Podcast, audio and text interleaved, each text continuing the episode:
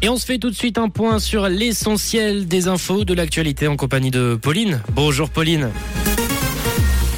Bonjour à tous. La Suisse a exporté près d'un milliard de francs de matériel de guerre l'an dernier. Légère baisse du taux de chômage en février et un ciel couvert cet après-midi. La Suisse a exporté près d'un milliard de francs de matériel de guerre l'an dernier. Les données sur le sujet ont été publiées aujourd'hui par le secrétariat d'État à l'économie. Le Qatar a d'ailleurs été le principal acheteur pour un montant dépassant les 213 millions de francs. Les exportations ont d'ailleurs bondi de 29% par rapport à l'année précédente. Elles dépassent d'ailleurs de 6% le précédent record établi en 2020. La Suisse a exporté du matériel de guerre vers 60 pays au total. Légère baisse du taux de chômage en février. Il s'est inscrit à 2,1% le mois dernier, en léger recul de 0,1 point par rapport au mois précédent. Le nombre de places vacantes a par ailleurs augmenté et est à présent de plus de 55 000. Plus de 33 000 places font d'ailleurs l'objet d'une obligation d'annonce parce qu'elles appartiennent à un secteur dont le taux de chômage dépasse le seuil de 5% à l'échelle nationale.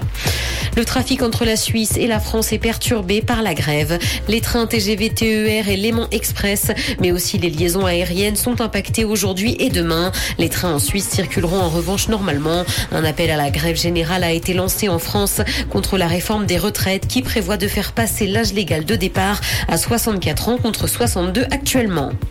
Dans l'actualité internationale, récupérer des aliments jetés pourrait ne plus être puni en Allemagne. Jusqu'à présent, récupérer des aliments dans les poubelles des magasins est assimilé à du vol. Cependant, ça pourrait changer. Un mouvement militant y voit la possibilité de lutter contre le gaspillage. Et ce parce que chaque année, 11 millions de tonnes de denrées alimentaires sont jetées dans le pays, dont un million rien que par la grande distribution. Le gouvernement d'Olaf Scholz a par ailleurs promis de mettre fin aux poursuites contre les personnes qui se servent dans les poubelles des supermarchés.